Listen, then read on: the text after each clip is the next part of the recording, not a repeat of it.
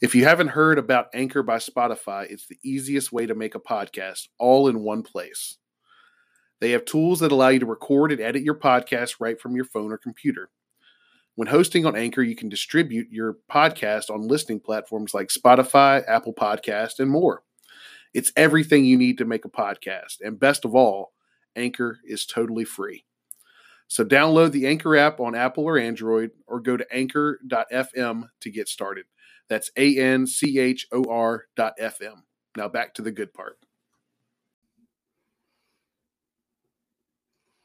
On Sunday night, an act of senseless violence took the lives of UVA football players Lavelle Davis Jr., Devin Chandler, and D'Sean Perry.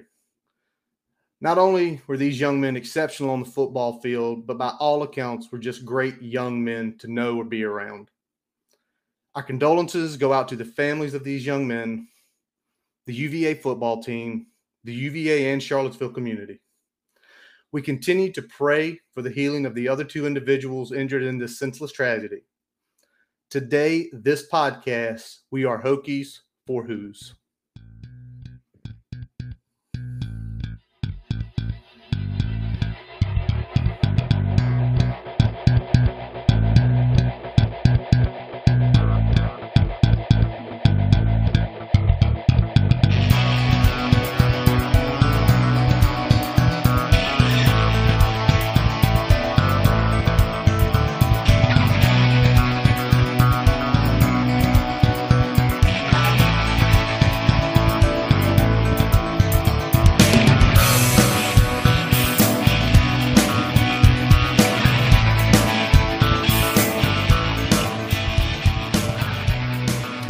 Welcome back to the Boundary Corner podcast. Along with the known face of this podcast, Coach Robbie Compton. I am Curtis Wilson, and this episode is presented by Dr. George Jeremy Counts at the Main Street Pharmacy in Blacksburg. If you love this podcast, if you love the Hokies, the town of Blacksburg, make sure you're supporting the Main Street Pharmacy when you make your way to town whether you need prescriptions, a tube of toothpaste, or just stop by to say hello. Also, check out the Boundary Corners stickers. There's a load of them there. Jeremy will definitely give you one. Let Jeremy and his team take care of you.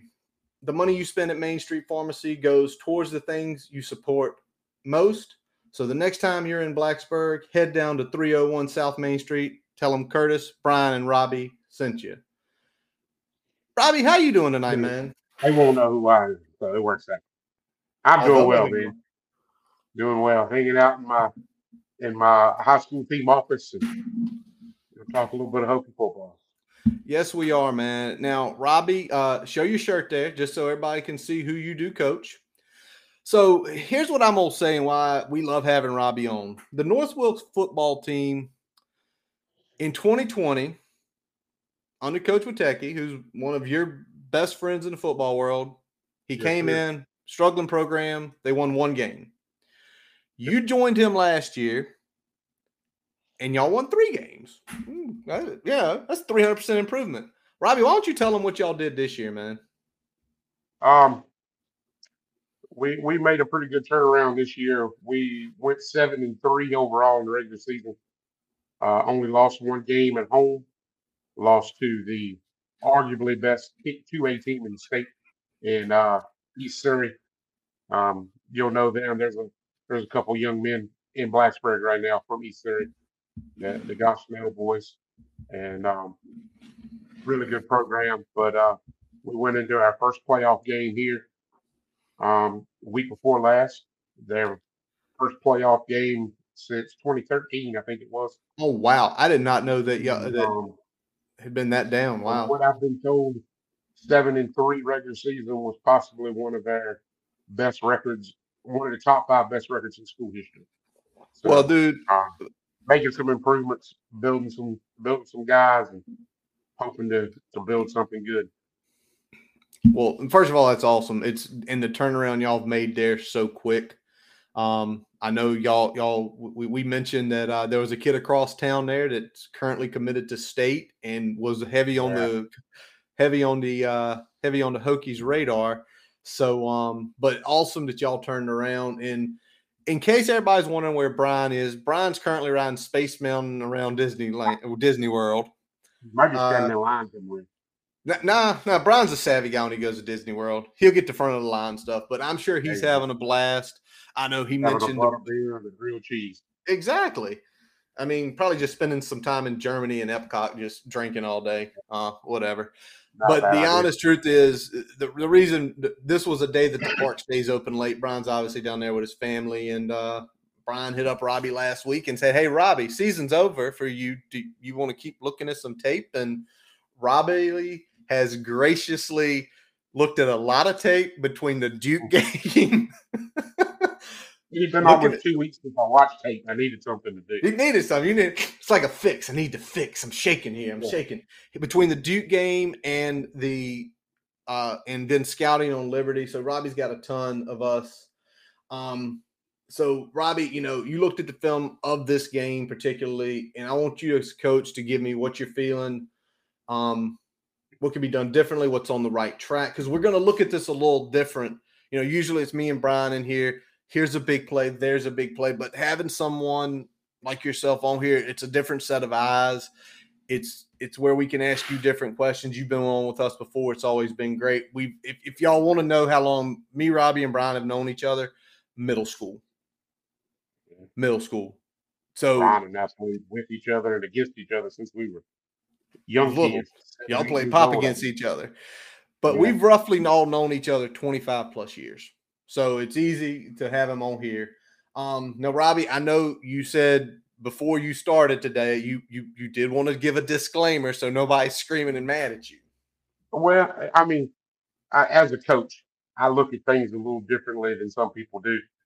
Um, I, you know, you deal with players and other coaches and things every day and there's some critique. There's some ways you you go about business, and people just understand that I'm I'm going to be a little tough in some areas on coaches and players as well, but it's all in it's all in improving things, and uh, it's just it's the way I go about things. It's the way I see things, but um.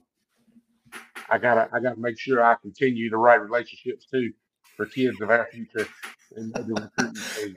I never know who's listening, but uh, Robbie, what Robbie's basically saying, Robbie's basically saying if if coaches watch this thing, I, I gotta eh, make sure we're doing everything right here. I'm in Coach Holt's backyard, so I can't be I can't be messing around too much. There you go. There you go. All right. So, Brian, uh, excuse me, Robbie, almost how many times I'm going to do that tonight? Well, first of all, I am watching some action back here. I've been called much worse. Yes, you have. And maybe by me a couple times. Um, we got action going on back here. Toledo versus, that was a heck of a catch by that kid. Toledo versus Bowling Green. It's like 28. It's snowy at the Glass Bowl. Yeah. All right. But let's flip it to this. Let's recap 24 7 loss by the Hokies. And we're going to start on offense. Uh, Robbie, and you know, let's take a look at um, you know, let's take a look at Grant Wells, and you know, you know the background on Wells. He played at Marshall for two years, um, but the Duke game, you know, it it was kind of more of the same, and basically, as we look at it here, um, let me get the stat lines up because for some reason I did not have those pulled up. This is what happens when you have to do this part of the show. You forget crap. but but Wells was 16 to 28. He only threw for 177 yards, one touchdown, one pick. Um, ran the ball eight times for 11 yards. Did have a long of 15, so obviously he got hit numerous times in the backfield. Yeah. And and Robbie, uh, me and you were talking a little earlier this week, and you know, for the year he's under 60% completion. He's at like 58 what did you notice in this game and maybe some of the other games? I know you've kind of caught some games off and on. Oh yeah. What, what have you noticed in this game that he does to maybe helps that or is lends him to, towards being under that sixty percent? And is there anything you think they're trying or potentially he could do different? Um, honestly, watching a lot of the film, and I, I watched several games, you know, just TV wise and I, I made sure I checked out a good number of games, especially the ones where it looked like he struggled a little more offensively through some scout stuff. Um, in ways he's pretty consistent in staying right around that 58 to 60 percent completion mark. He the the biggest thing I see in it is a lot of times he's throwing on the run because he's not getting a lot of really good protection and he's having to move around. I don't know if it's a if it's all protection wise, if they build in a lot of the rollouts and, and sprint outs and things like that. But there's a couple times I know against Duke, they get some pressure and he tries to step away from the pressure and he gets forced away from where his receivers are working. And he ends up having there's at least twice he has to throw the ball away against Duke. And as we know, throwing it away, that's gonna bring down that completion percentage. Always will. But when you say step away, but is that a football IQ thing? Because if you're if if you know if you're on left hash and everything's going back towards the right hash and that side of the field, nothing will. I, I know the inclinations get away from pressure, but isn't that the wrong way to go? Shouldn't you be stepping up or stepping towards where your guys You are? would you would think so. Yes. Sometimes pressure is dictating and, and and you try to roll a certain way, and then there's even more pressure in that place. You know, he is he is a quarterback that we know will take off and gain what he can when he can. And so sometimes going, I feel like going away from it, he's just like, okay, well, I can pick up what I can because that's not there. Um, he does have some instances where he makes pretty good decisions, pretty good throws, and I don't feel like his receivers help him sometimes. All right. All right. That's You fair. know, That's fair. there's not some short-handed spots in, in sometimes, especially when he's trying to make check downs quickly. It's almost like they're unexpected sometimes. Got you. But Got you. And and um, we're gonna and, and we'll get into that. and we'll get into that in a while because we're gonna we're gonna look at the pass game and you know wide receivers and the skill positions. But um, is there anything you'd ask him to do different? Like you know he's working with Brad Glenn, which I think you know Brad right because when you were at Greenville, he was at Western Carolina. Is that right? Um, I, I may have met him once or twice, Okay. But Um, maybe I'm confusing you with somebody else to have a conversation with. But wha- is there there, there's anything? coaches on the staff I know. Uh, well. Exactly. Exactly. But is there anything like as you're sitting there and, and you're a defensive coordinator at the, at the high school level, but is there anything that you would be like you're you feel that some offensive quarterback coaches would be saying to him about some of those things where he is, you know, rolling away, I know like some with some experience coaching offensive line. I played offensive line. Is sometimes I would look at trust the pocket. You know, I know the protection's not great, but sometimes trust it a little bit longer.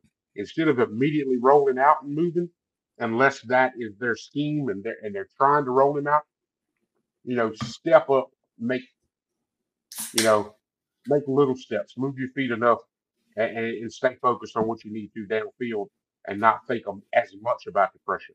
I know it's tough because he's probably Yeah. tired of getting hit in a lot of ways. But when he runs, I mean, he's not he's not a guy that seems to just veer off out of bounds or, or you know that which leads to another one. Sometimes sometimes you don't have to take a hit every play. You know, Exactly. that extra half yard may not be worth the the huge shots you're gonna take at times, but Mhm. you know, I mean, I think those things make a lot of difference in. I know we talked about his interceptions and things like that. Yeah. Eh, What was it, thirty and thirty-two games that he's played Yeah. now? 30 and 32 That's games and eight this That's season. to Eight. one a game. That is. But a lot of what I've seen in the interceptions he's thrown, it's you know, there's been a couple balls that hit receivers and bounced out, and somebody else catches. There's a lot of errant throws on the run, um, things like that. And I think a lot of that can be fixed if he would just settle a little more in the pocket. Now, by no means am I a quarterback's coach, and they may they may have that set up a certain way, but those are the little things that I would be telling my defensive players.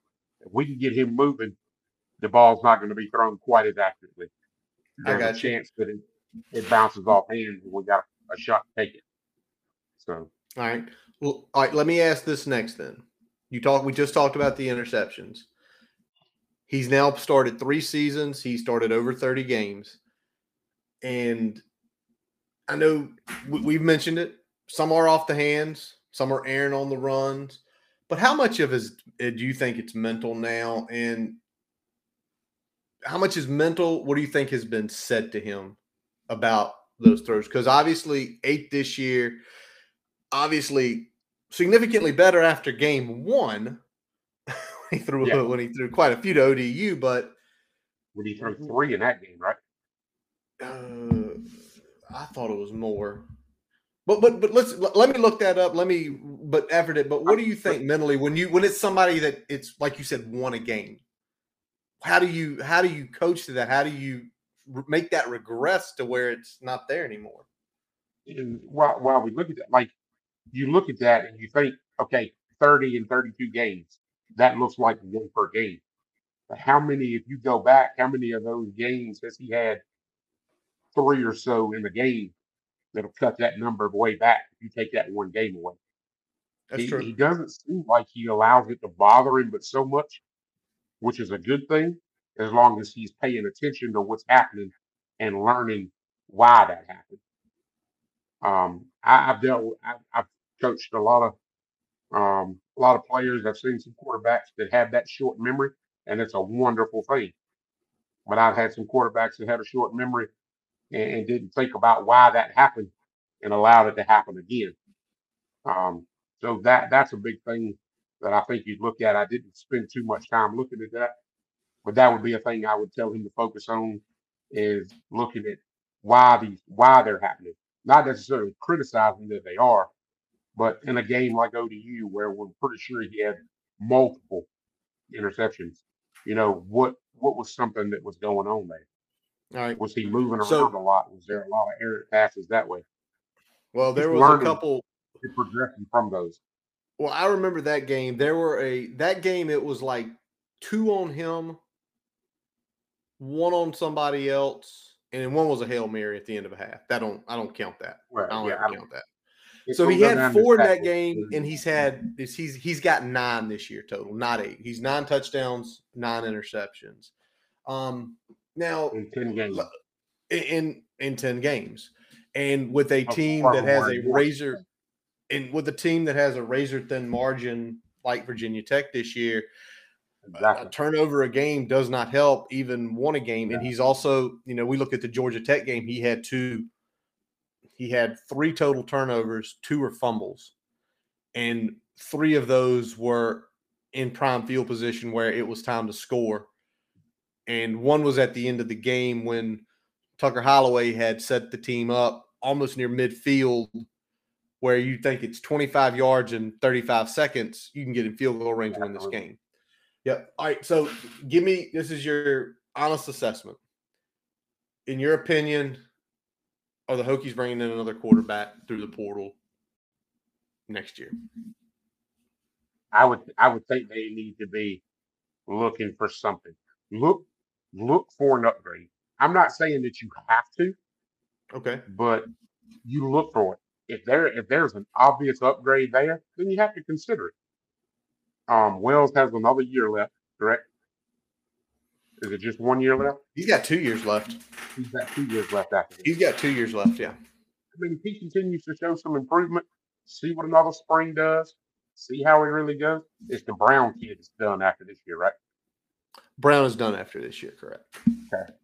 Um, yeah, Brown's done after this year. To see how he continues to progress, maybe bringing somebody in that gives him a little more competition will will force him to improve a little bit more. He may improve more with with a little bit better protection in front of him. Um, that that's a big thing. He may improve with a solid run game. Um, one thing I, I really noticed in that Duke game the other day, the first their first possession, their first play from score. When they score, they run a play action and throw it down the side into one-on-one coverage. And I mean, they beat a man one-on-one coverage because everybody was so focused on that play action right from the beginning. The thought of that run game and, and getting it started froze them up long enough to get enough separation. when you find out later that there's not a really big presence in the run game, then you can focus on what they're going to try to take away. And that's putting pressure on him and making him throw it when he's not ready to throw. And, and I mean, I think there's several aspects that can be improved that that Grant Wells may be fine at that position. But if there's an obvious way to upgrade, then I don't see why you wouldn't look at it. Nice. Just going to say, LeVar, we appreciate you watching tonight. Good evening to you, sir. All right, let's go next. Let's look at the wide receivers and tight end and some of the pass game concepts. Now, a lot of people are complaining about Tyler Bowen's lack of creativity. Now, hold on. I know what you're going to say, but let's just, we'll, we'll get to that next. Let me pivot it here. But just from what you see as far as the passing concepts go, is he being creative with some of the play designs out there?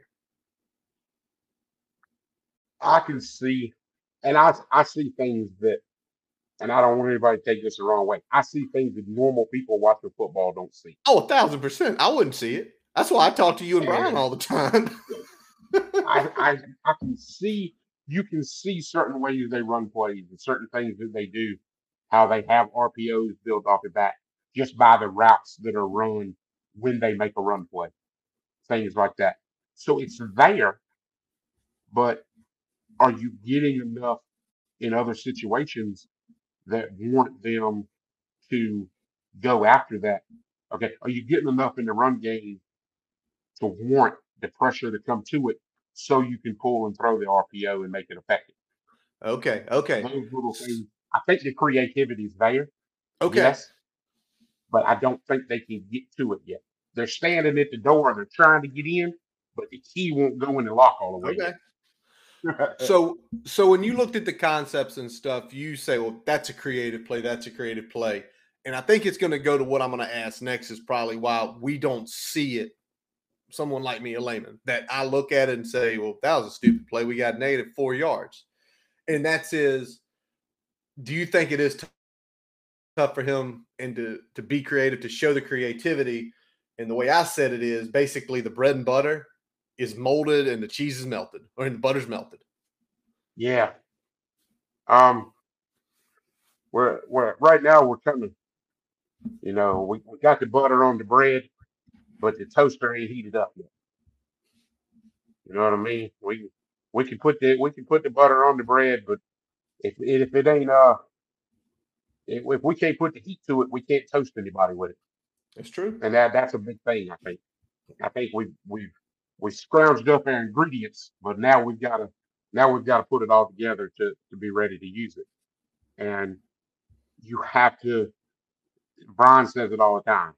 You have to have something that you can sit on. You have to have that bread and butter that you can count on. And when you get, it's different.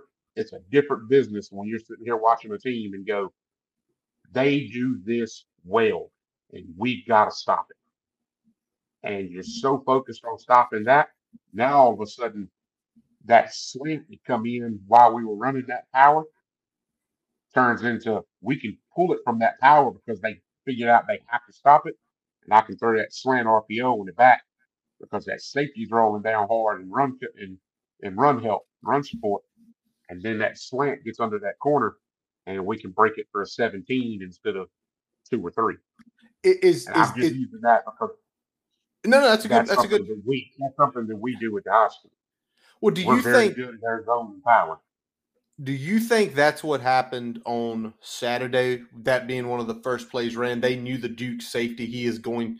If he sees it early, he is going to crash. And as soon as he crashed, it was loft and wide open for a massive fifty-plus yard touchdown. Where Because I feel like it, doesn't look even even though the Hokies run game is not I mean to me it, it's it's it's the worst I've ever seen it and I've been a fan close to tw- over 25 years.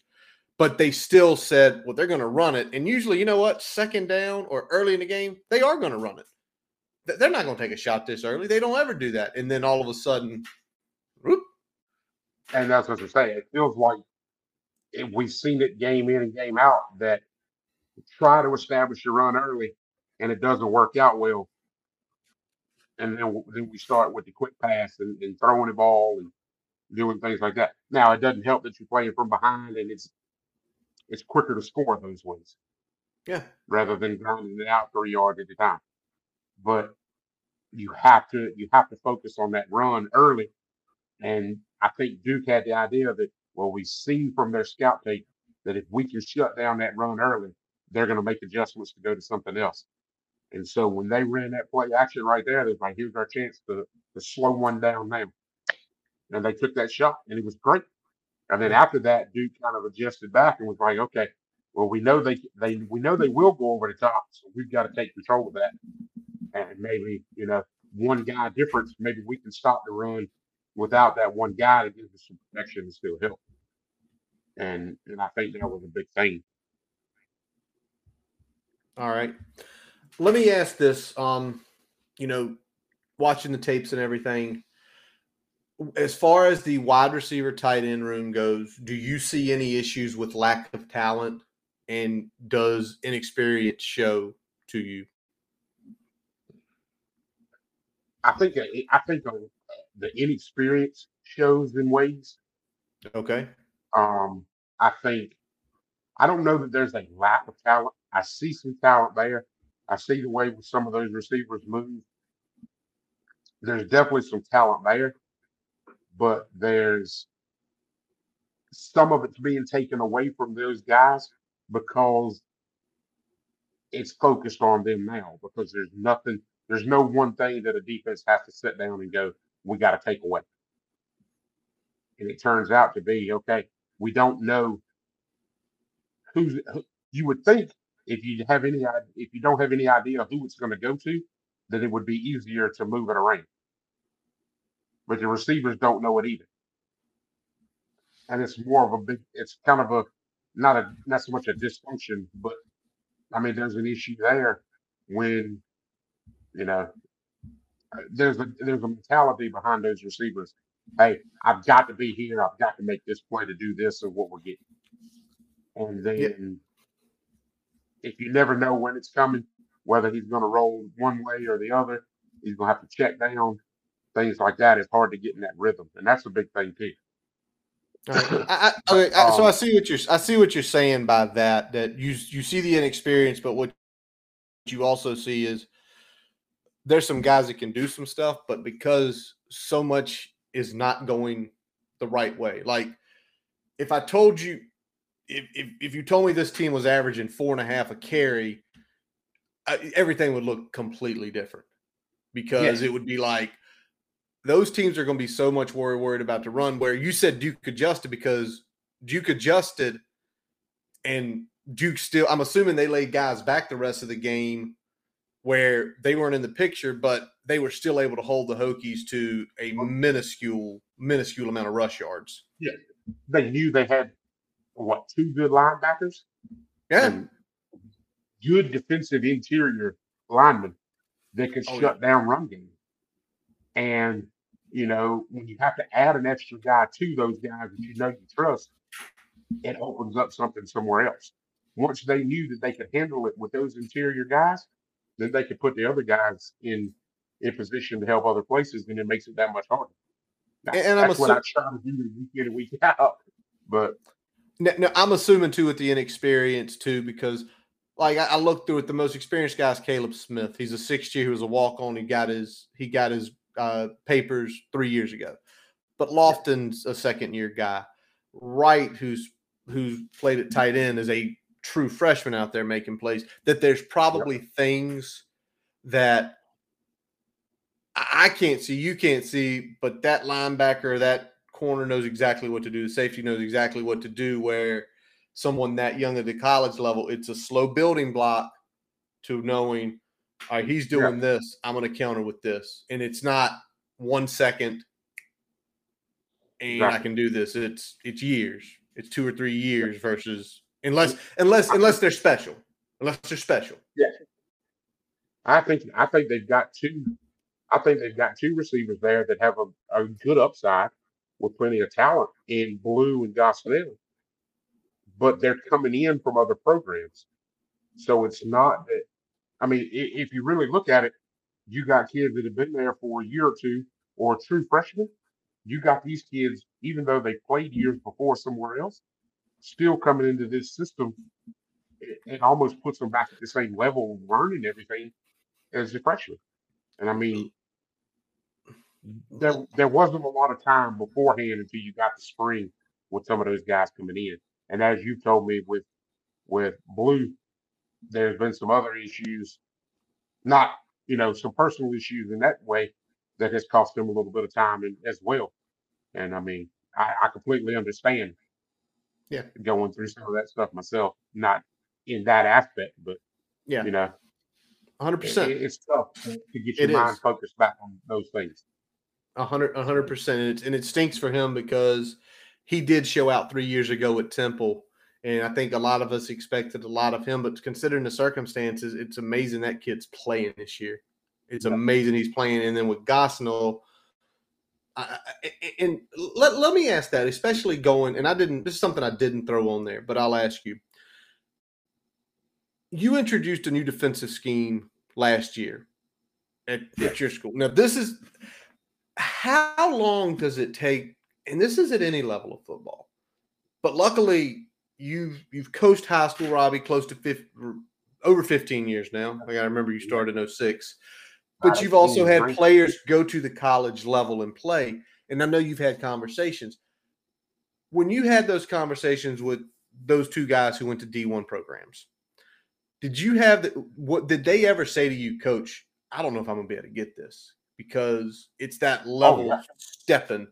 And I think a lot of us as me as a fan, I'm blessed. I got Siegler who played D3.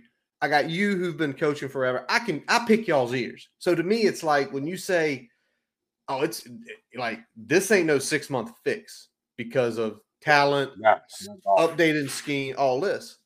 But how long can you say you really want results? Check back a year.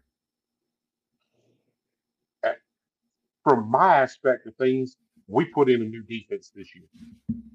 Um, it's not tremendous amounts of different from what we ran last year in just moving one guy around. Really, we went from a we went from pretty much a four two five to a three three.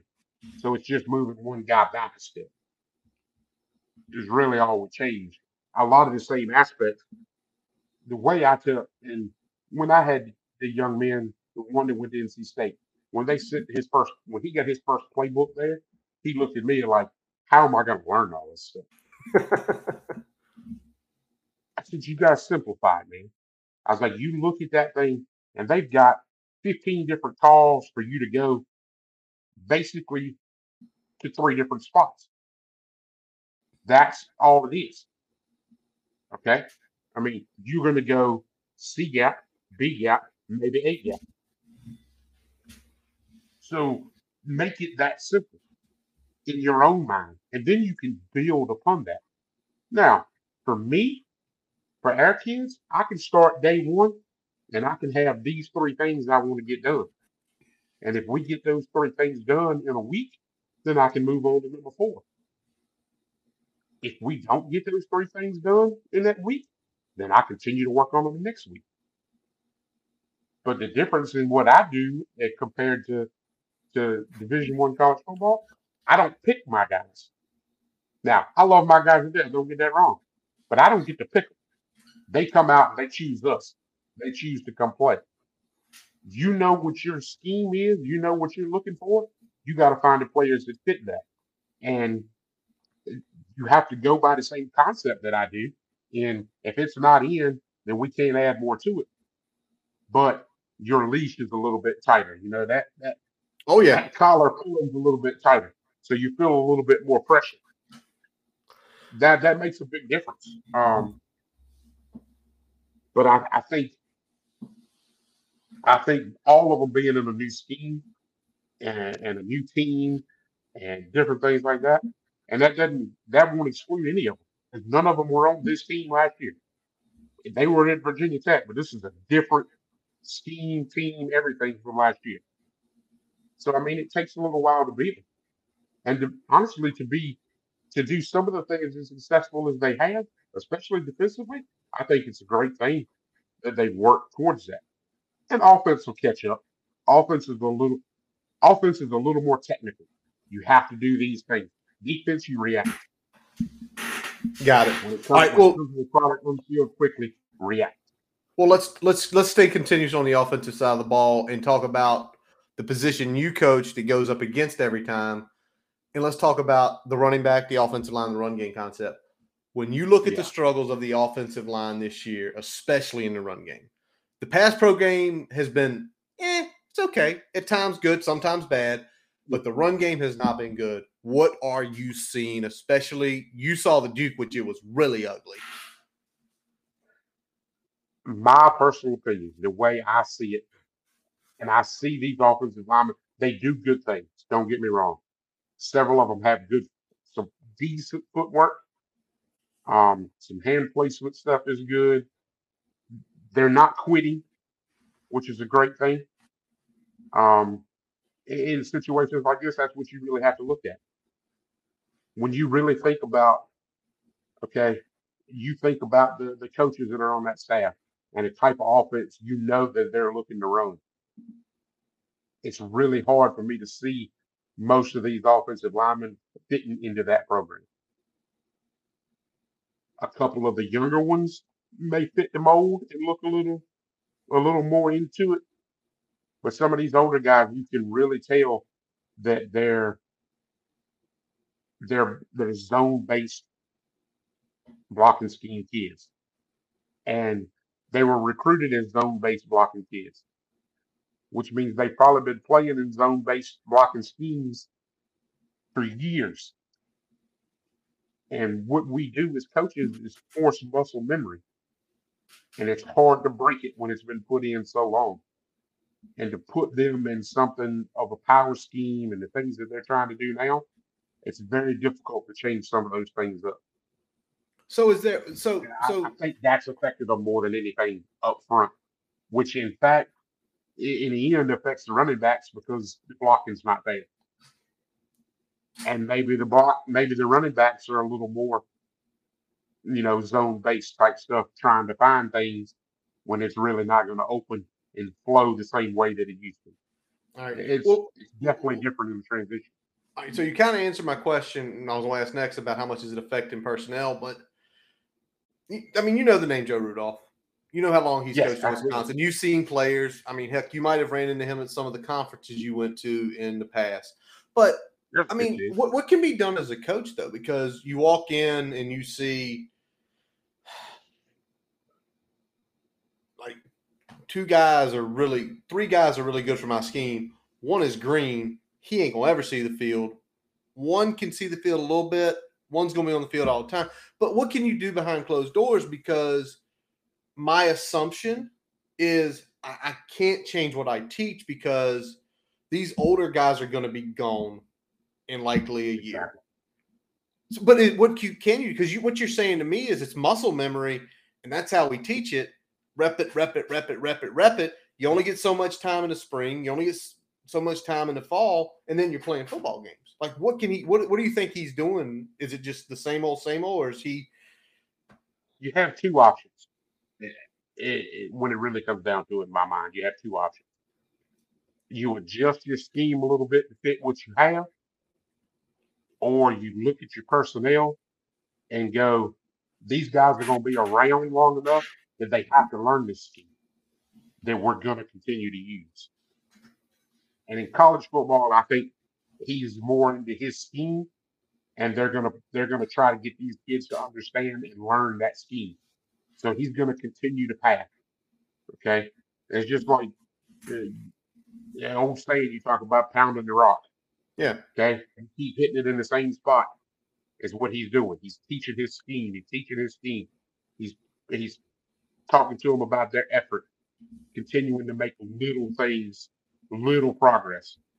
Okay, and eventually that rock's going to split. Keep hitting it in the same spot.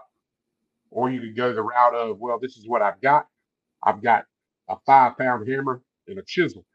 So I could try to make cracks in different ways and see if I can break it that way. But when you get the new guys in and you really want to focus on your scheme, did you improve the guys that are going to be around for a year or so? It's one of those double-edged swords. You can keep forcing it, and these kids go, "Well, I don't see myself doing that," and then they hit the portal and they're out. Got it. You, you don't want to alienate those kids, but you want to continue to work with them when they're there. You have to love the ones you have. Gotcha. And I, I mean, Gotcha. All right. Next thing, let me ask this just from a coaching perspective. Um, obviously, you know Malachi Thomas was out, got hurt in camp, came back significantly late in the season. Um, the primary spell guy and the guy who stepped up in his role, Keyshawn Ting, probably the most explosive running back, is now banged up. very much. How does that affect? Think I'm gonna go Malachi at the beginning of the season, and then losing King or King becoming your primary. How does that affect your playbook and your play calls?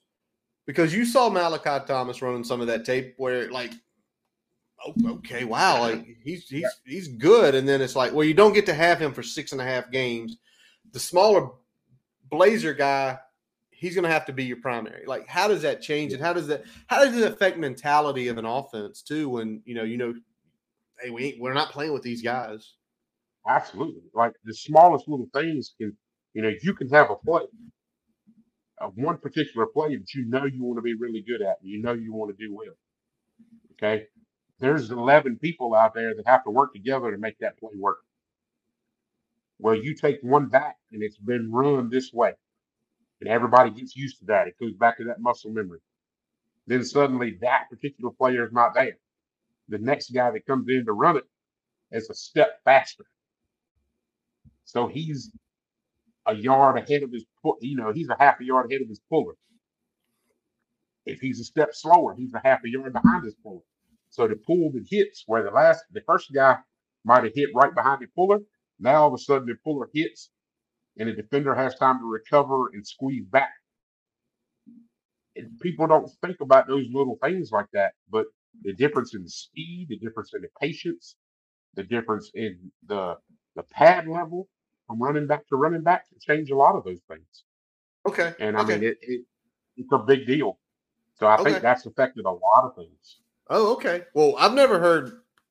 I mean, Brian might have said it, but I've never heard someone say something like that. Basically, this guy, it takes four steps to get there. This guy, it's three. But if the block isn't there, well, everything changes. And with Thomas, he he got banged up the end of spring, but he was there for most of spring. He was there for most of fall. And I think it was about two weeks, is what they're saying before it happened. Two weeks before your first game, he's out. And I know that's Yeah. you start the game installation, but if that's all you've been practicing with, I, I get what you're saying. All right, let's flip over to defense because you mentioned it a few minutes ago, and you're 100% right. The defense has taken strides this year 59th in scoring, 58th in total. Now, where they really struggle is forced turnovers, 129, and only and only sacks where they're leading up to 80th in the country. And I want to look at the D line. You know, the leading four on the interior have only accounted for two and a half sacks this year. What do you see they do well? And what do you think needs to change um, for those guys? I, I don't know how well the statistics show it, but it looks like they play well on the run up front. They can they can they can hold ground. Several of them take on double teams fairly well. They hold ground. They don't get blown way out of things. Now, they try to make a push for pass rushing and things like that, you've got one or two that look like they make some pretty quick steps here and there but there's not a lot of heavy penetration, not a lot of hard rushing to get, you know, to make things in the offensive backfield change course, uh, rush to get balls out, things like that. And I think that's big up front. And by no means that, is that not a pretty talented group. I see talent in them. They just don't have the you know, elite level, high end level, you know, penetration rush type thing. They don't have the It's- speed there It's to it's put pressure on the backfield. So what you're saying is they're missing if if that group had one elite guy, just one elite guy, it would make that group That would make them from good to potentially elite. Yes. Because you because what you because what I'm hearing is they do good they do things well. I'm assuming when you talk about like holding the runs and stuff, they play with leverage, they play in their gaps, they're not getting out of control, which is sign of JC Price doing good things. Um absolutely. Okay, let's let's look at the edge real quick. And you know, Garbutt's definitely the best edge defender they've got. He and Griffin are gone after this year. Um, now you've got Nelson and McCray, who are two younger guys, have played a ton in 2023, a ton. Yeah. How's that going to help them? But if it's two guys that, I mean, don't get me wrong, they're they're both they're babies. McCray came in from Marshall; he's a freshman. Nelson's a they're both redshirt freshmen. They're getting incredibly valuable experience at this point, which is something that you're not going to get from a brand new recruit. I mean, we're we can they could recruit five four star defensive linemen, but they're not going to be able to match that experience that these kids are getting right now. And that to me, that's a big thing because there there is a difference in what these four and five star recruits are seeing on the offensive line in high school where one out of the five might be pretty good to where they're going to college and now all of a sudden I'm getting double teamed by two of the best linemen I've ever seen in my life every play against ODU. You know what I'm saying? Yeah. I mean, we're not talking about Alabama, Clemson, you know, these big teams that you can run into. We're talking about the, the games on your schedule where people look at and go, you should dominate them two linemen are going to come at you that's probably going to be better than any two you've ever seen in high school. So that experience makes a world of difference.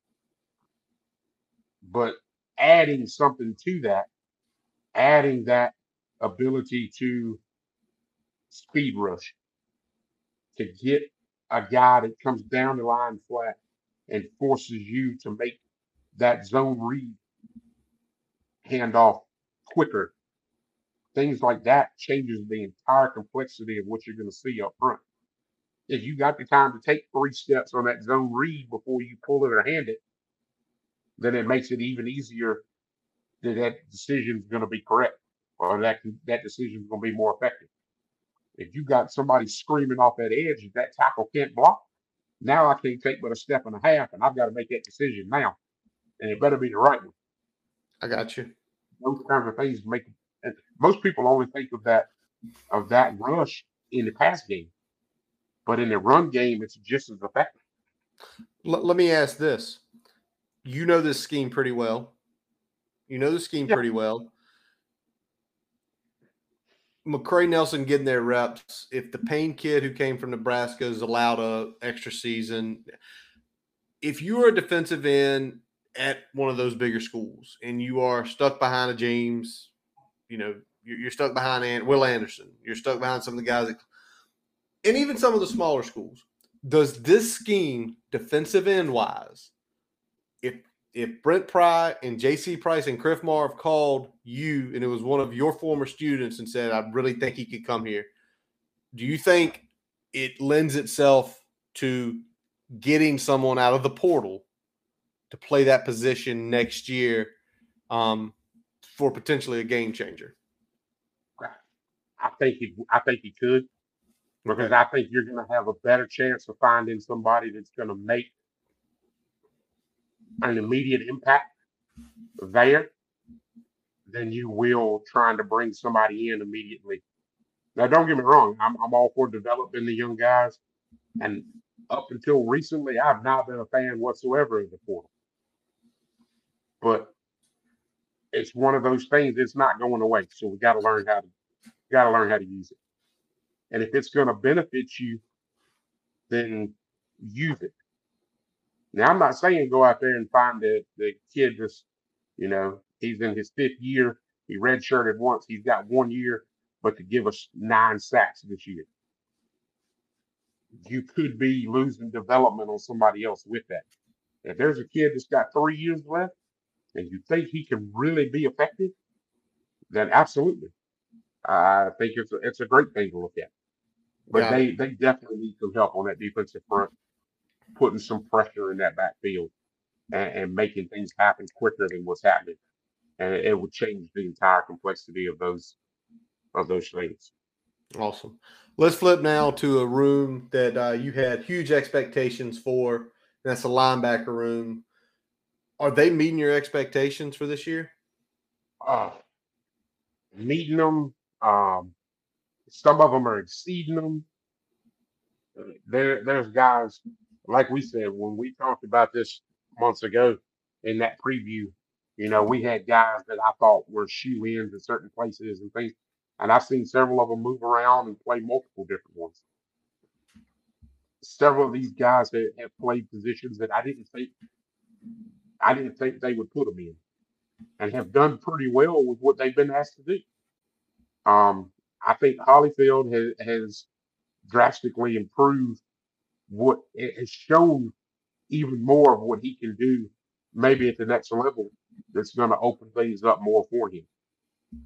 We know he can tackle. I mean, what's he got? Five thousand tackles in the seven years he's been in Blacksburg. Something like that. But I mean, we we see him, we see him in coverage more now. I feel like than we saw him before, and, and he's he's pretty good at it.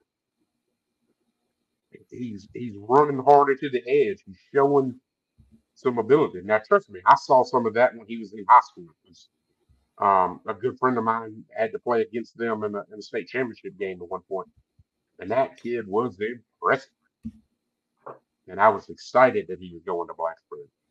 But I mean, you've got other guys back there. You've got um, hold on, I'm, I'm getting with these names. Is it artist? Got artist who's the backup Mike. Yeah, he's done some good things, good looking things when he's out there. Um, and, and I think there's some younger guys that have been in and out at different places. I, I think the linebacker group has done well.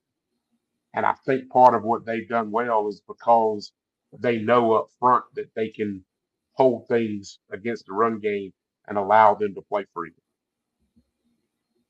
There's times where I think they could use the linebackers a little more to to rush that backfield to Mhm. make those plays.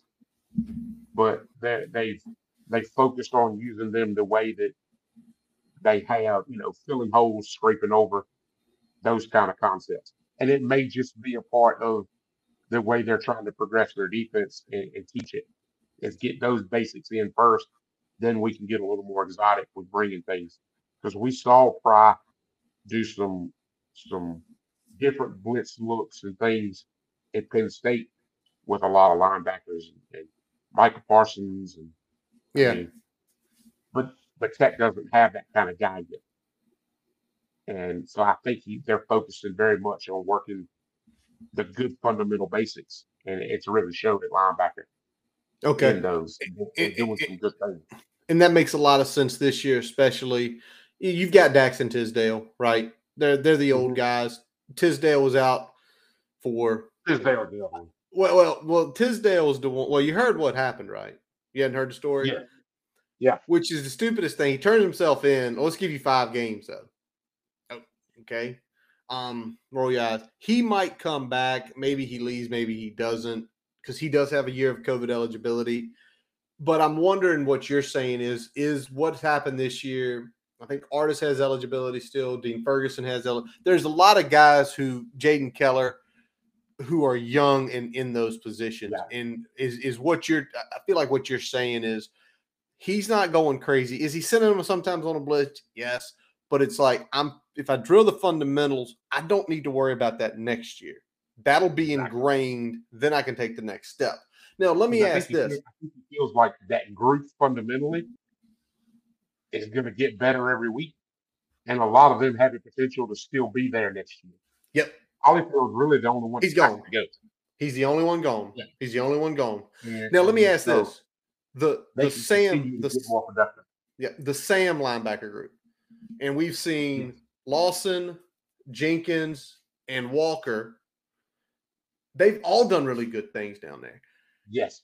How to now? Just you as a coach, when you see man, they're doing really good on this outside linebacker spot. Do you want to say, and, and you're the DC, but I know you've got to talk to Dave where it's like, listen, they all three play good. Can I pull somebody to backer? Can I pull somebody to the how, how tough is that? And do you think at least one of those guys next year, if not competing, will be a depth piece at another linebacker spot and away from the same position? Um, I think what you're seeing now is you're seeing three very good players at that position in the future. And if they turn out to be three very good football players that are very good above several others, then you find a way to put all three of those on the field at the same time. If two of them turn out to be really good football players at that position, maybe you have a good rotation at that position. There's all kinds of different ways. We always look at things as we want the best 11 men on the field. And if that means I've got three of them at one position and they're, if I put those three on the field, it's better than other two that I have, then I find a way to get them to that position and, and Okay. see where it helps. Got it. Got it. mean, Got it. Let's flip to somebody's safety. gonna have to fill that hole Hollifield's gonna leave. Yeah. And and it's up to those guys to figure out who it's gonna be. All right. L- let me flip to safety. Oh, When you start checking out the tape on this, is this room playing like, and I know there's some experience there, but there's some young guys there, but is that room Yeah. playing like it's the first time a guy's ever coached in college football in Pierson Prioleau? Um, I think in some ways, mm, a little bit. Okay. They're, they're being very cautious with some things. They're allowing him, I think, to learn along with those safeties. Okay. Um, it's undoubtedly the DB section of that defense is the youngest group of all of them. Correct? Um, sa- safety, no. Corner, yes. Definitely is one of the corners. Yes, for sure. We'll talk about him in a moment. and like you said, you have a you have a first year coach at that level. Um, now he played a lot of years, and he he was considered at, at times. I I considered him to be kind of a coach on the field, working with with pro players anyway. But he's learning he's learning how to coach right along with them learning how to be coached at that position. And I think there's a bond and, and a and a chemistry that's coming with that. And you can see progression from the beginning of the season to now. There's still some things that probably need to be cleaned up and worked on, but there's plenty to be cleaned up and worked on from top to bottom, both sides of the football. Absolutely. Um, Absolutely. I think it's just, I think it's just a progression that we're seeing. Yeah. And and- it, The Yeah. fact that both of them are learning at the same at the same rate is making it a lot. Yep. And and for Pierson next year, only one guy's not coming back. That probably is that's Chamarri Conner, who probably is, you know, his stat guy, his best safety. But I get to your point. Likely next year, when he speaks, because he went through this year with all those guys, they're gonna listen. They're gonna do what he Yeah. says, which is awesome. All right, now And he, he's learning he's learning defensive stuff from Coach Pry. He's learning defensive stuff from from Marve. Yeah, He's learning stuff from I guarantee you uh, Coach Jones is helping him with some things and, and how to coach. I mean, that's a process in itself is learning how to coach these guys. Because one of the biggest things, and, and we tell our coaches, which Coach Wotecki and I do a lot of coaching of our coaches, because some of our coaches are young and inexperienced. Some of them are older and inexperienced. They're just willing to help. But we have to coach them on how to coach. You know, they may have played. And the thing we tell guys all the time, especially some of our former players that are getting into coaching, listen, these guys that you're coaching may not be as good as you. So you have to teach them the fundamental parts of things. Lord help most of them. Every player I've had so far have probably been better than what I was. Because I was not a very good player. There's not a lot of athletic ability here. There was a lot of intellectual ability for the game, but not a lot of athletic ability. And I have to learn how to teach those guys the pieces that I know well and relate it to what they do well. And I think he's learning how to do that. And the the, more Coach Prioleau learns how to do that, the more he'll be able to relay, and the quicker you'll be able to see that progression take place. Got it. Let's talk about Derek Jones' room here, and let me talk The cheetah. the the cheetah, the cheetah. Someone uh, you, you've had some run-ins with when he coached down at Duke, and he I think he had your territory. But from a defensive coordinator standpoint, first, when you lose a number one corner like Dorian Strong, and Dorian Strong is a well-rounded corner, is he extra athletic? He's got some athleticism. Yeah. Is he great at every, but it's like there is no one weak point in Dorian Strong's game. When a guy like that goes down, and you're sitting there, Robbie, and you're getting those game plans together, how much does that hinder what a defensive coordinator can call? It's big. When you when you've got a guy you know you can count on, and, and you know I don't have to worry about. I can take a guy away from the offense with this, and I don't have to think about that again. So now I don't have that piece, and now that's another thing that I've got to take from the offense and figure out how to take it away. Now, I I have been very impressed with watching the the young man that they brought in for him, and uh, Mansoor Delaney. Oh Delaney or Delaney, Delaney. Delaney. He he has impressed me, but there some, there was a moment, especially in the Duke game, he still shows that he is a true freshman. He's like 19. There are some things that he get he yeah. There there's there's definitely things that come into that progression I was just talking about. Yeah. That the patience and the things like that. Because in high school, you could be the best player on the field and you could make a mistake and make up for it real quickly. Because the guy across from you was not the four star prospect. When you get to this college level, everybody across from you is the best guy on their team. So even those little mistakes look big at times. And I mean, he's going to get better with those things as he gets, but he's shown enough fundamental things for me as a true freshman that they've got somebody in the next year or so that they're going to be able to say, he's on that. We don't have to worry about that part defensively right now. Love We it. Love it. Love it. Love it. Let, let you mentioned it a few minutes ago, um, and I'm going to just kind of get your take on the portal, and you gave me your take. Just, this is just your guess. This this is just what you've seen, and you know I know you don't know the roster as good as Brian and I do, um, because you've got your own roster you've got to manage on a and it's not fantasy. It's it's My roster it- sometimes feels like it changes day to day. but just looking at what you saw on the field, knowing it's a lot of young players coming through that kind of impressed you the most. Yeah. How many how many how many guys in the portal do you think Tech should take? Not will take, but should. It's going to sound very vague, but I think you take as many as you need to to improve in the areas that you have to. And I know that sounds very cliche or very That's coach speak. run around the question. Yeah, So, so- somebody's visiting North Wilkes tomorrow. That's why he's saying that tonight. Yeah, who's visiting? Somebody's Nah. visiting. they're more than welcome. Come see us. It's gonna be cold. Bring a coat. Um, if if there's five pieces there, that that if there if there's five people in that portal that fill five needs and can get on that field in the spring and next fall and play and make a difference, then you take five. If there's eight there and three of them can make a difference immediately, and then five could possibly fill some depth role for us, maybe you take six instead of eight. It's, I really feel like, and, and we were talking about it before we went on about the recruits and the, the class and the things like that.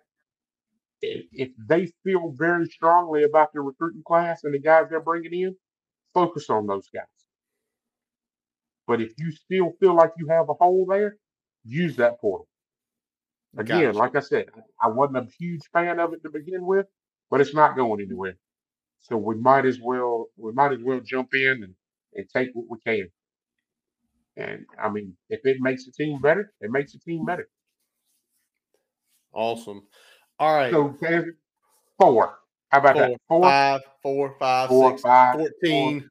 three on each 22. side, whatever.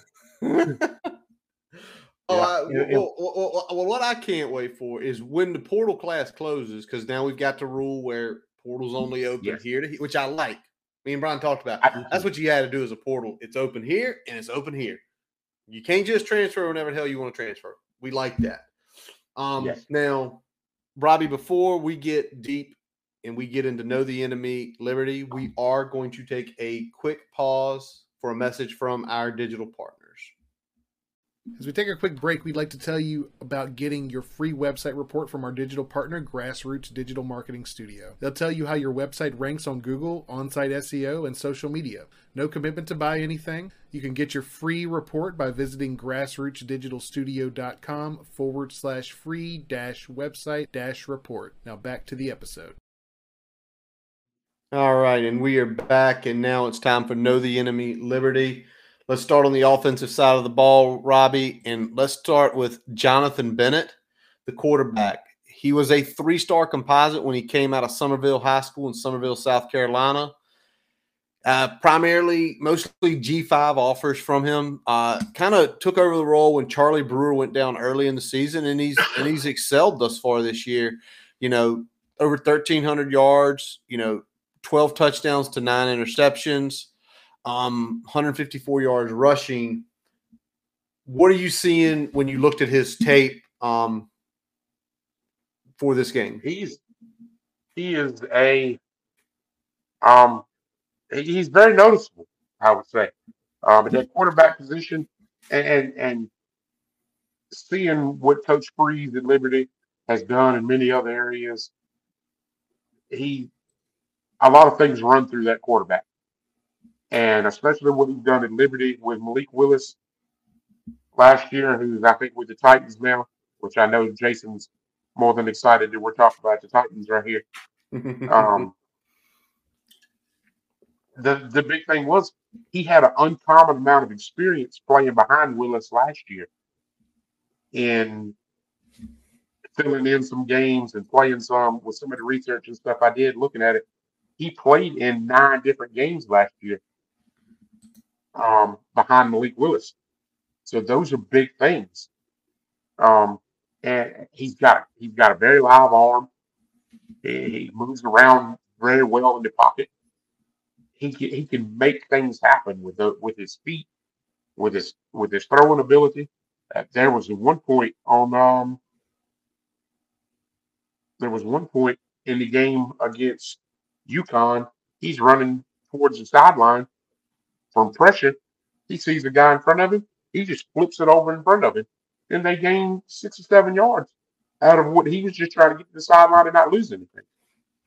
I mean, now, as a quarterback, sometimes that can be a little ill advised. Not everybody can do what Patrick Mahomes does and switch hands and throw it left handed just for fun. But those are the kind of things that he does offer, and you have to watch out for. Um, one thing I did notice is at one point in the first quarter against UConn, he gets hit. Um, he gets taken down one time, and I don't know whether he falls on the ball or what, but he comes up breathing hard. He's holding his ribs. He comes out, and they bring in another quarterback, number seven. And I'm gonna tell you what, it- it's Bennett's a, a really good quarterback and a really guy that you got to keep an eye on.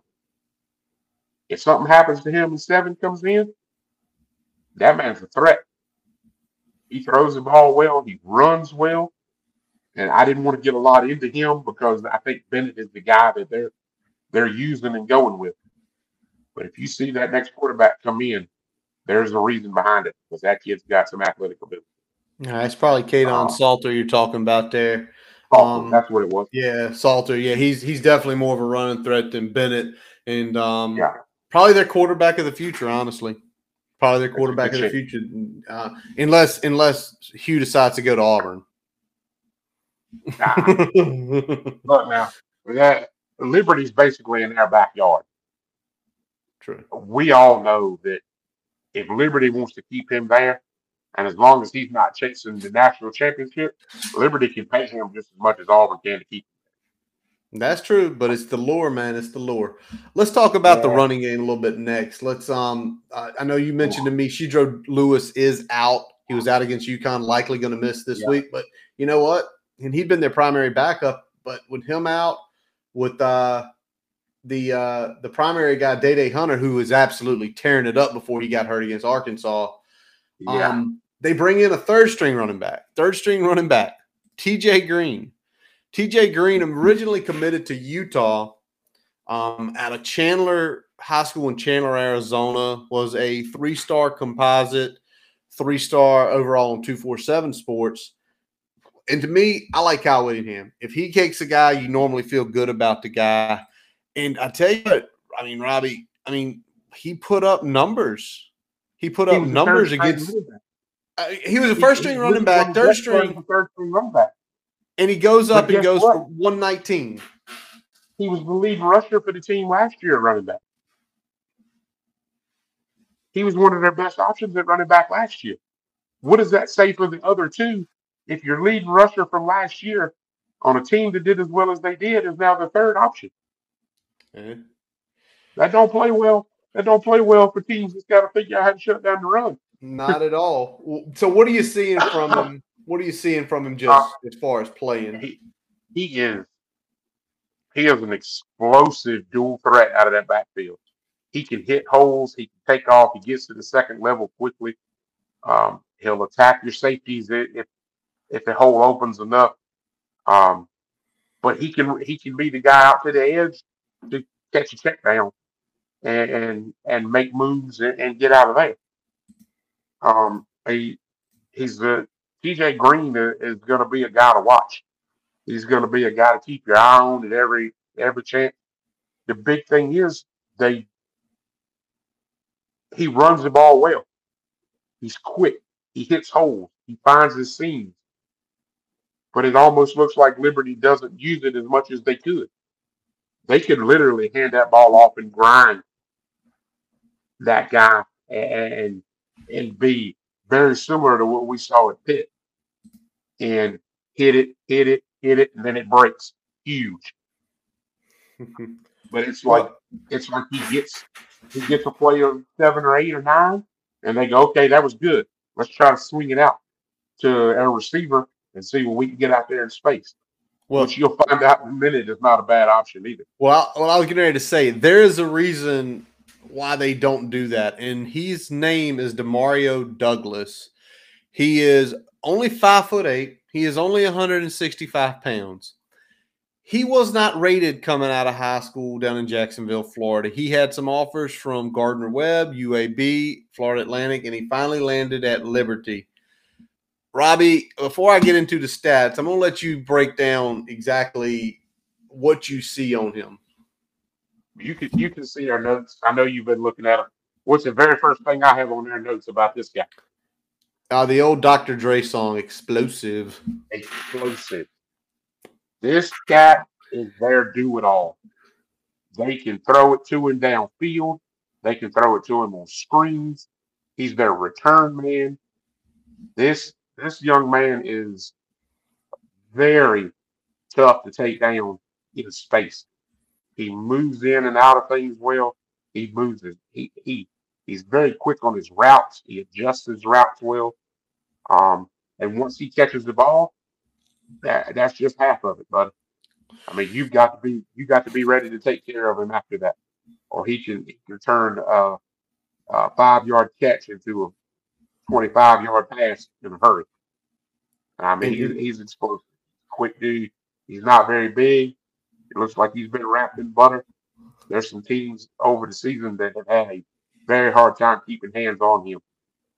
Um, Well, and it shows he- too, man. It shows Yeah. because, I mean, in 10 games, he's got 830 yards. He's at over 14 and a half per reception. He's got six touchdowns. And last week, they got him involved in the running game where he broke a huge one for a touchdown. Exactly. Um, He moves you know. around, and with their style of offense, and I mean they're running a, they're running a pretty pretty high tempo power spread type deal. You know they can hit you hard with the with the run game inside, but then you get a guy like this, you can pop out and, throw it to him. And with their tempo, the way they'll line up and run plays and move quickly, you got to try to find him every play. And when he's, you know, what we call the Y the Z, the outside, the far outside guy now, then the next play he's in a slot. You know, he's number three in a trip. Next thing you know, he's in the backfield. He's on the on the uh, two receiver side in the empty formation, and he's jetting across. I mean, you got to find him, play in and play out. He's moving around. It makes it tough. Makes it really tough on a defense to have to find somebody that explosive while you're just trying to get everybody lined up because of their tempo. That it's, it's going to be a big thing. It's, it's going to be tough. All right. I know you wanted to hit two more players on the offensive side of the ball before we talk about the scheme, and that's the Oh. tight ends. Austin Austin Henderson, number 83, Jerome Jackson, number 88. Henderson was originally a Minnesota commit. Um, and Jackson is out of Fort Worth, Texas, uh, basically super under the radar. Um, Exactly. What do you like? What do you like? They do? Do they? Do they? Are they on the field at the same time, or are they kind of interchangeable? To me, when you look at them, you know, eh, looking at Virginia Tech, they both have kind of a, a, a Bloomrick kind of feel. Okay. They've got that length. You can line them up in the backfield as the H back. They block very well. Both of them block very well, but they've also got the length and ability to line up out wide as a receiver. And the biggest thing with that is they're blocking well downfield for those screens that they're, that they're throwing to Douglas. They're blocking well inside to help the run game. But suddenly, okay, and we're talking about a defense is looking at personnel. Okay, we got two tight ends on the field.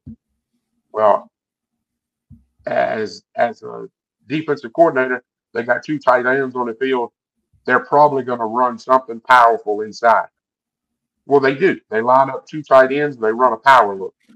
Well, then they tempo get back to the ball, and then they didn't change anybody on the field, which means I can't rotate anybody off the field or onto the field defensively in that tempo. But now they're five wide. Well, what happened to those two tight ends? Well, they're split out wide and are just as good a receivers out there as what we need.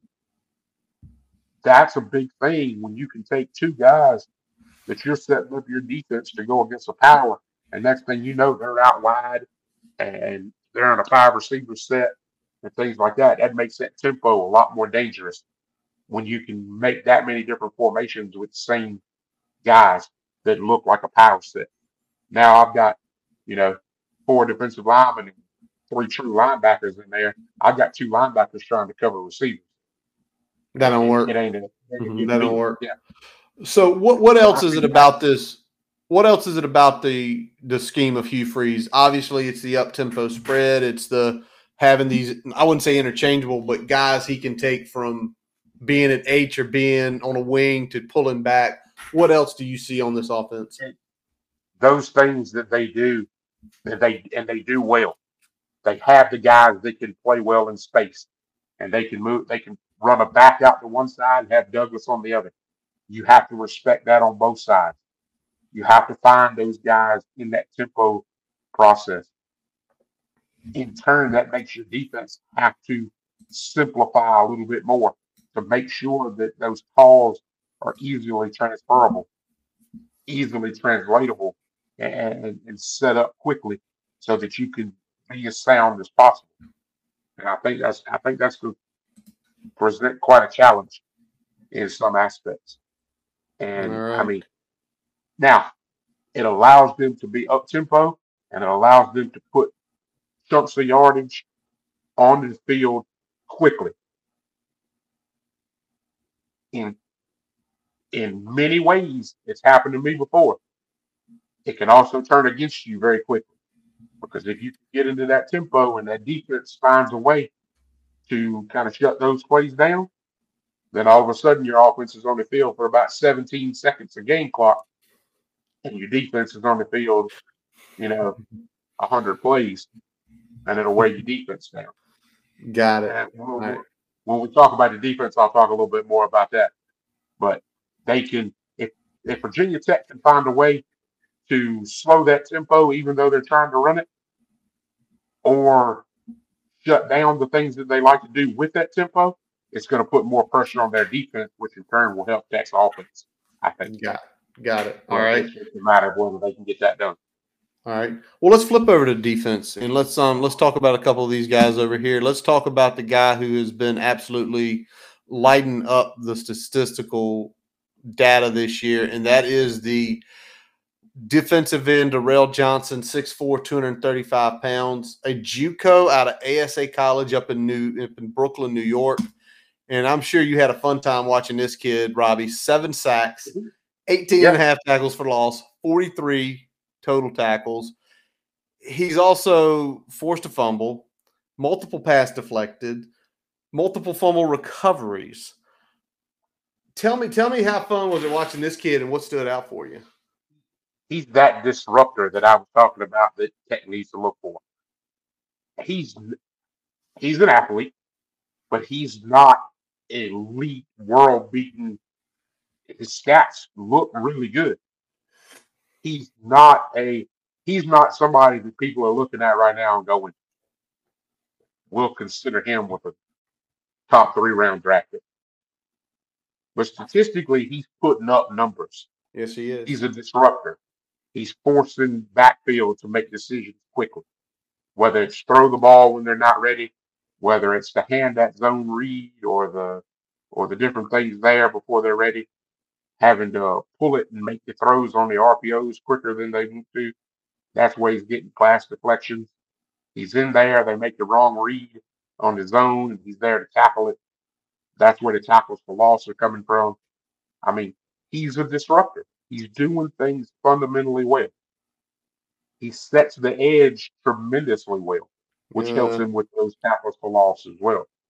I mean, he'll he'll stick he'll stick a hand in there in a hurry and nobody's getting outside of his shoulder.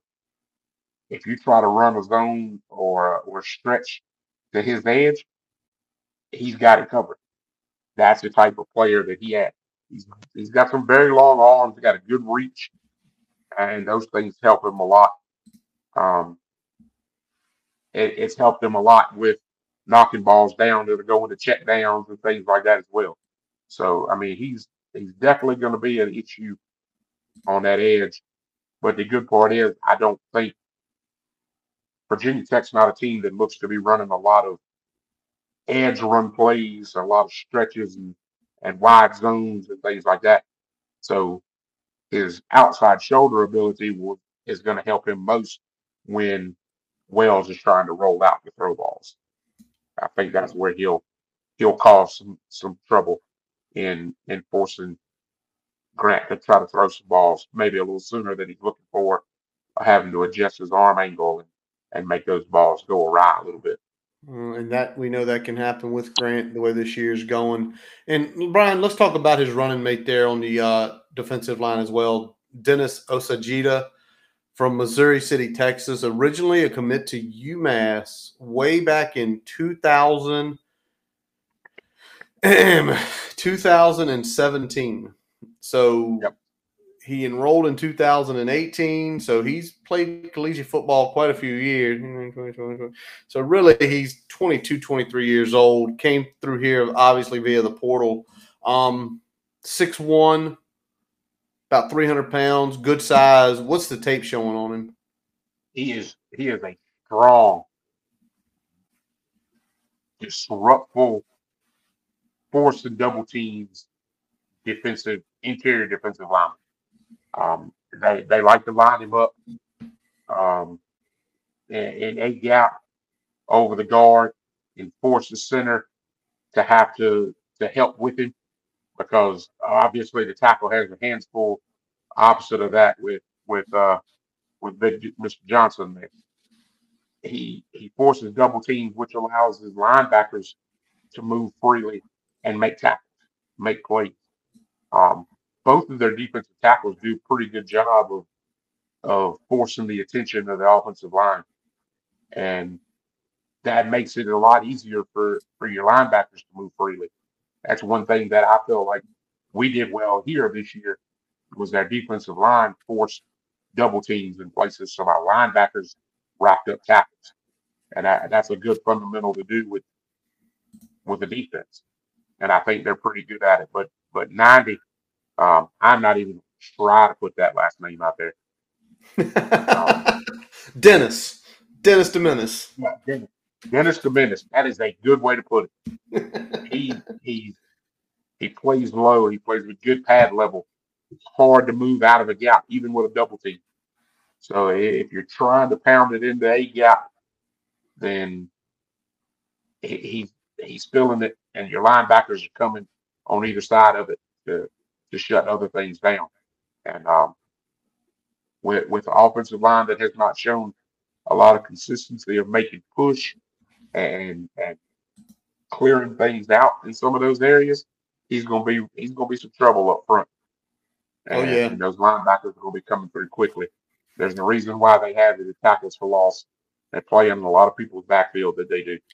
Oh yeah, and he himself, I mean, he's got 10 and a half tackles for loss, six six sacks. So you're talking about him being disruptive and being able to hold the gaps and stuff, but he's obviously getting up in there and making plays as well. Um, and yeah. you know, let's flip and talk about the linebackers because you wanted to kind of talk about all three of them. You've got uh, you got Mike Smith. Uh, he was a JUCO transfer from uh, Mississippi Gulf Coast. Tyrene Dupree enrolled in Liberty way back in 2018, so he's a fifth year guy. And then Ahmad Walker out of Warner Robins, Georgia. I mean, the, the kid was a two star coming out of high school. He, he's the class of 21. This is only his second season. He's a redshirt freshman. And this group in general, I know you talk about, Robbie made mention like all these guys have 40 plus tackles playing linebacker. Robbie, they got 21 and a half tackles for loss as a group. Yeah. I mean, and, and tell me what you that, see from these three guys a lot of that comes from they they have protection. And a lot of people don't think about protection defensively. They have a lot of protection up front in those defensive linemen.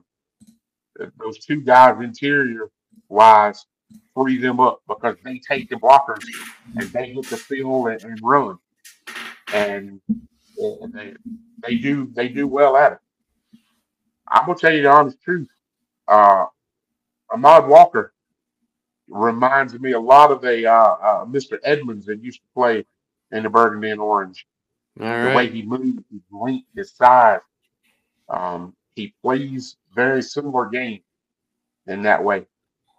Um, he's having a pretty good career, I think, with Buffalo. So just a little bit. He, his style reminds me a lot of that, and the fact that he's in his second year, he's going to be a name to hear for a while. Hundred percent upside. Um, Mike Smith is that safe. He didn't play against you. If he did play against UConn, it was minimally. I don't remember seeing him, but his stats speak for itself. When you go back and look at a lot of the other games, you you see him a lot. I mean, he's in plays, and a lot of that comes from things opening in front of them because of that defensive front, because of the the defensive end and those two tackles. When you have five linemen that are there to block, and you have to use all five of them to block two or three, it frees up the linebackers to really make plays, and and all three of them, excuse me, do very well with that. So they should be very appreciative of, of those monsters up front that are helping them. But um, Bobby, you, you, you speak Robbie speaking like a true defensive line coach right there. They're going to be in our. They're going to be in our backfield. They're oh yeah, play in our backfield a bit. I, I got a um, feeling, and, and I, and I tell you what, just from what you've mentioned, we we went level here. We went from the defensive line to the linebacker room, and the amount of tackles for loss they've got, which I want to talk about when we talk about the keys. but it's it's helping that back end, and probably the guy that's benefited the most is the 6'3", 185 pound safety and Robert Rahimi out of uh, San Antonio, Texas. I mean, Robbie, we looked at we take a look at his stats. I mean, I mean, solid, you know, tackle numbers for a safety. Yeah. But that kid's got five picks. And yeah. I, I, am assuming probably what you see is the linemen are forcing the ball earlier. The linebackers are coming up, forcing it earlier, and he's and he's and he's taking full advantage of it. He he's benefiting of it. Uh, one hundred percent. He he's a lot of um, he's in the middle of the field a lot. Now, I wouldn't say that they're their pass defense, their corners and things like that are the strong point of that defense. Okay. But they're sufficient enough because of the pressure and the things that they're getting up front from the rep from the linebackers from the defensive end that balls are getting out of there quickly and sometimes they're getting out of there errantly and and the DBs are, are really benefiting from that. Him more so than a lot balls coming over the middle, balls deflected, and, and he's he's picking things up that way. Um, he's actually very good against the run too if they get through the other parts. As you said with the tackles, he's getting those. They're not a lot of long pursuit on big play tackles. It's oh they squeezed by somebody and now he's there to help out. Um, he, he's a he's a a very patient safety, I would say, and, and catching a lot of those, those catching those picks and things off of balls that probably shouldn't have been thrown when they were, um, tip balls, things like that. So watching him in several games, he's obviously a very vocal leader of that group as well. Okay. And they, they follow him and he's a he's a very motivational, inspirational part of that defense and the whole thing. So, awesome. Um, All right. Well, I, thought we would be doing him a disservice if we didn't mention it in many of those ways. Awesome. What do you see on this defensive scheme? And what should I mean? We've talked about some of the players, and you've been mentioning kind of throughout. But what are a few other things to look for in this scheme? Um, they're, they're they they eat space, my man those guys up front eat your eat your your interior space up. It's gonna be hard to, to squeeze power runs in there because of the way they clock things up and allow the linebackers to run free. Um, they rely a lot on those double teams up front and allow those linebackers to play in your backfield. Um, they force you to play the game horizontally, okay, from side to side instead of getting too much downfield. Now, if you can find a protection and you can get the ball out, I think Tech can take some advantage with with some decent receivers. If Grant can stay poised enough in that pocket to get balls out quickly, I think they can take advantage of the DBs not being the best. But he's got to be he's got to be ready for that pressure. He could take some shots. Got to realize that we're going to have to make some some extraordinary push up front to make that run game work or else they're just gonna they're gonna pressure you all night. All right. All right. Well, let's flip. We got we've talked players, we talked scheme. I want to just talk about a couple keys here. I looked at Robbie, and I want to talk. The first one is Hokies tackles for loss. Liberty, they give up some on their offensive line. I mean, they're 115th in the yeah. country. They're giving up about eight a game, 24 yards and the Hokies are roughly a top 50, getting about six, so slightly above average. And after hearing you mention about this offense and the chunk plays and how quick they can go out, if we aren't, if we don't at least hit their average, it's going to be even longer day than I think it's already going to be. So if you're telling me we're down to what we normally average, it's not going to be good at all if we can live in that backfield. Yeah. And it's going to go back to what I was talking about. If you can, if you can play in that back, if you can play in their backfield and force that tempo to run them off the field quickly, then Tech's defense is going to be on the field less time, and Virginia Tech's going to have to control things offensively. If Virginia Tech can't control things offensively, and the defense forces Liberty in on and off the field quickly, and you know three, four, five play drives, and getting the ball back, then both of these defenses are going to be wiped out by the end of it. Oh, I don't, I gonna- don't, I don't doubt that whatsoever. I don't doubt that. But but you we've already mentioned it with Liberty too about tackles for loss. I mean, they're the best team in the country at getting tackles for loss. They are. And and now the Hokies the atrocious, best team that's stopping. them. but they're not atrocious. They give up a little they actually give up less than Liberty. They're not as bad as you think. Um, I think a lot what goes on with that offensive line is what you've seen is not being able to either missing a step or getting there and not making the push where they're not getting driven back. But when you're playing a team like Liberty and you see them, you know, nine, ten times a game on top of potentially what they do as sacks, I mean, if they hit that average, it's again going to be a long day. So you you you said it. They make you play horizontally, and I think in some ways it's okay to play horizontally because going into a wall forty times and getting one point six per carry ain't gonna do anything to you. At least horizontally, at least horizontally. If you can miss a tackle, get eight yards Exactly. perfectly set up a screen, get 20. A, you're going to probably see the safeties move. It's going to slowly start moving the box where you can say, Grant, we're about to take the shot. You said it three or four times. Be poised, stand in there because Da'Wain or Kaleb can beat these guys. These aren't elite corners. We're going, it's going to be pushed, but you're probably going to get hit as you finish your throw. Oh, there's there's no problem. Robbie's like guaranteed he gets hit Yeah. 12 times. All right. He's gonna need the other thing- bag time.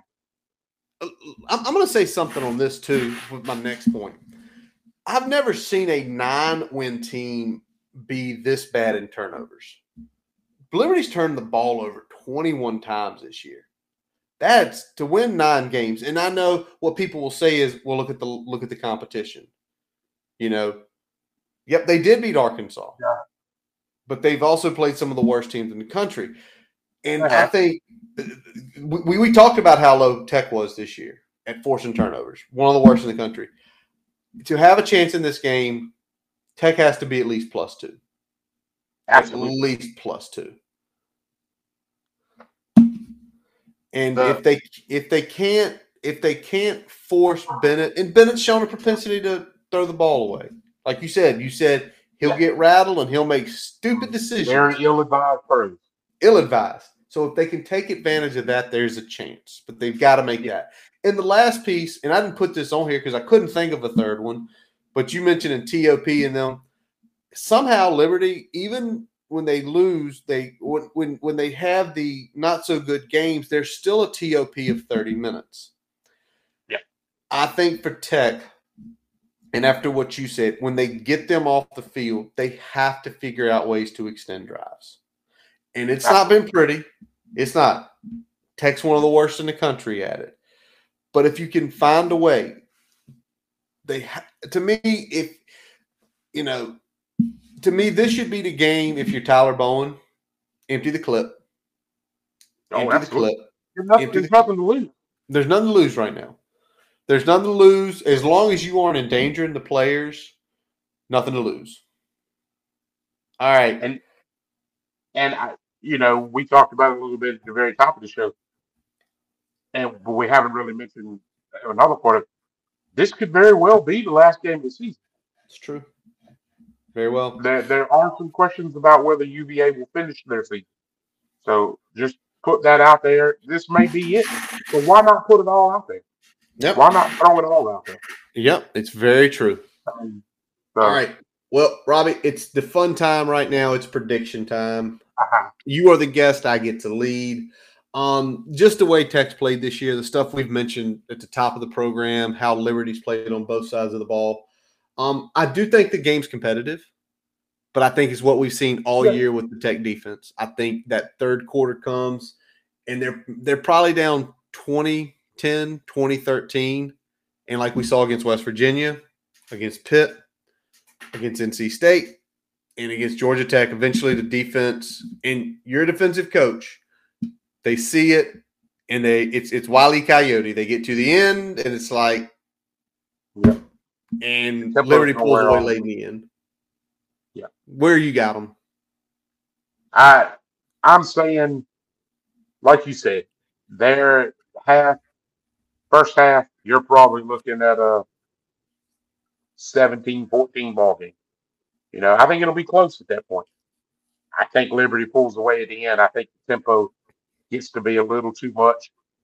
Um, just don't have enough rush, enough pressure in the backfield to force them to to make decisions too quickly. And um, that they put a couple on the board at the end after they've worn it out a little bit. I'm gonna go 31-17 Liberty. All right. And Brian did text in his. He is also going Liberty. And I think what we all see here is he's going 27 16. And knowing Brian, he's probably thinking similar to us. It's going to be a fight. And then, and you mentioned it a couple times Liberty's got some, Liberty has depth. They have some players Yeah. that can step in. Right. And so, uh, yeah. All right. So, one more thing. And we brought Robbie into doing a big screener. And Robbie, I'm going to let you lead the way because what other than the tech game, what games will we be watching this weekend? Robbie, kind of your second free weekend to watch football and not have to think about what happened on Friday night. What game are you watching and why? A lot of I think a lot of people are going a lot of people that listen in are gonna be like, what is he thinking? Uh my big my big game I want to see, I want to watch Wisconsin and Nebraska. And and I know both teams have have been through their been through the ringer this year, both looking already into works to finding their next head coaches and, and all of those things. But um it, it's it's a thing that I like to see as a coach. You got two teams basically right now that got their backs against the wall and they're gonna swing with everything they have. And Nebraska's been doing it longer than Wisconsin has, but Wisconsin's trying to figure out exactly, you know, whether the guy that they have there as the interim right now is the guy that they need to stay with, or if they need to move around.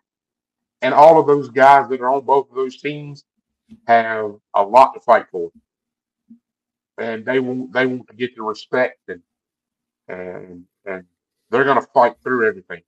And the fact that um, Nebraska is a 12 and a half point underdog against a team that really hasn't, you know, dominated anybody at any point. I I said I'll take Nebraska with the 12 and a half. And uh the big thing is though, I think they're gonna stay under that 39. I don't know that there's gonna be a, a big scoring output by either side.